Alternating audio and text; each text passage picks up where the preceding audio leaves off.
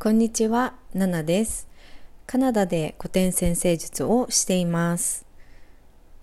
このポッドキャストでは毎週日曜日に1週間分の星予報をお届けします。YouTube ではビデオポッドキャストで配信しているのでそちらもチェックしてみてください。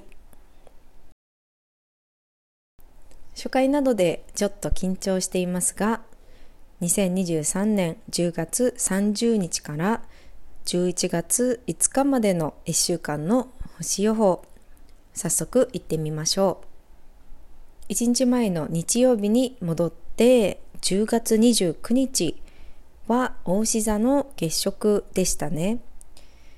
大志座ハウスさそり座ハウスで何かが集大成を迎える予感です。月食について気になる方は私のインスタグラムで話したのでそちらもぜひチェックしてみてください。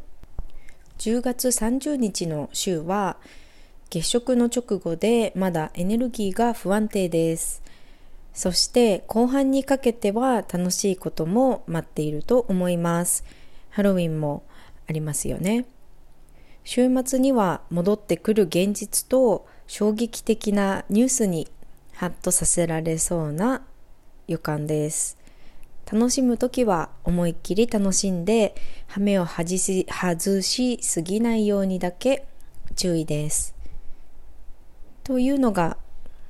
簡単なまとめなんですけれど、星の配置を一つ一つ見ていこうと思います。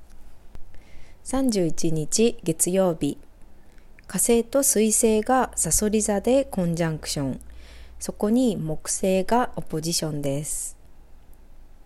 水星はコミュニケーションを司る星です。そして火星は攻撃性を表します。火星と水星が重なるときは攻撃的な言動になってしまう可能性があります。今はサソリ座の火星なのでチクッと刺すようなもしくはぐさっと刺すような意地悪な言動に特に注意が必要です。自分が言う側なら言葉を発する前に一呼吸深呼吸してぐっとこらえてください。誰かに意地悪を言われた時は気にしないようにしましょう。31日火曜日。この日はハロウィンの日ですね。ハロウィンは天王星と金星がトラインのアスペクトを取ります。金星は見た目の美しさを司ります。そして天王星は革命や自分らしさを司ります。トラインは120度、天体同士が120度の120度間隔の位置にあるアスペクトで協調性のあるアスペクトです。いつもはしないような服装に挑戦するという意味でハロウィンにぴったりのアスペクトだと思います。2日木曜日から4日土曜日にかけてアスペクトが2セットあります。1つ目は太陽と木星のオポジションです。太陽は自信を司ります。木星はチアリーダーのように前向きに後押しをする星です。この2つが合わさると自信がブーストされます。さらに金星と火星のオポジション、これが2つ目です。このアスペクトは楽しいことにファンタジーに浸るようなアスペクトです。ただ2つとも注意する点があってまず太陽と木星のポジションですが木星が絡むと何事もやりすぎてしまう傾向にあるので自信過剰になることには注意が必要です。そして海王星と金星のオポジションですが海王星はファンタジーもそうなんですけど幻想の星なので期待を高く持ちすぎてしまうと現実を見た時にギャップが大きくてがっかりしてしまう可能性があるんですね。なので2つともこう行き過ぎポジティブなアスペクトではあるんですが行き過ぎたり楽しいことも羽目を外し外しすぎたりしてしまうとネガティブに転ぶ可能性もあるのでそういうことも心に留めておくといいかなと思います。そして4日土曜日。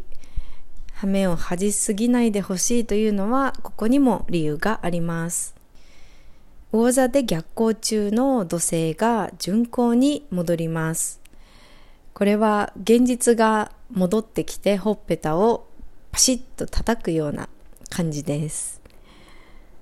土星は厳しい先生のような天体です。逆行中はどの天体もそうなんですが振り返りの時間なので天体の影響がそこまで大きくありません。厳しい先生がこうちょっと忙しく自分のことで忙しくしていて目をそらしていたような感じでした。ただ逆巡行に戻るということは先生が戻ってくるっていう感じですね。さらに5日日曜日にかけては水星と天王星のオポジションがあります。これは電撃ニュースのアスペクトです。水星は情報処理やコミュニケーションを司り天王星は急な変化やインパクトを与える星です。内容の良し悪しは置いておいて衝撃的な予想外のニュースにとにかくびっくりさせられそうな週末です。ということでもう一度まとめるとハロウィンもあるということで週の後半にかけて楽しいことがありそう楽しいことを楽しめそうな雰囲気があるんですが週末にはちょっとハッとさせられるような瞬間があるかもしれないのでそれをちょっと頭に置きつつ羽目を外しすぎないように楽しい1週間にしてもらえたらいいなと思います。ということで1週間の星予報をお届けしました。今日はここでちょっと土星のお話に戻ろうと思います。土星が巡行に戻る度数は魚座の0度です。天体が逆行する直前、巡行に戻る直前というのは天体の動きがほぼ止まっているような感じで停滞しているのでとても影響が大きくなります。なのでネイタルチャートの柔軟球のサイン双子座、乙女座、伊手座、魚座この4つのどれかの0度からまあ1度あたりに天体のある人は土星の重たさをより感じると思います。特に魚座の0度に土星がある人はサターンリターンということになります。サターンリターンっていうのは知ってる人もたくさんいると思いますが生まれ持ったネイタルの土星の位置から土星は28年から30年くらいかけて360度サインを一周するんですがそのトランジット今の空の動きであるトランジットの土星が28年から30年かけてネイタルの位置に戻ってくるっていうのがサターンリターンのことです。さっき土星は厳しい先生のような天体だと言いましたが、サターンリターンではその先生が土星が出した宿題をちゃんとやってますかっていう感じでチェックしに来ます。そういう感じがサターンリターンです。土星は大人になるっていうことも司るのでこうちょうど30代にかけて人生を振り返ってこう全部ひっくり返して一から見直して土台を作り直すみたいなのがこの時期でもちろん影響はネイタルの配置によるので影響を強く感じる人そうではない人その影響もいい影響か悪い影響かっていうのは人によるとは思いますがもしちょうどその時期に今辛い思いとかをしていたり、えー、うまくいかないことがあったりっていう人は今土星宿題チェックしに来てるんだなって思って心に留めておくとちょっとだけ楽になるかもしれません。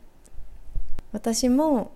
ネイタルの配置的にサターンリターンは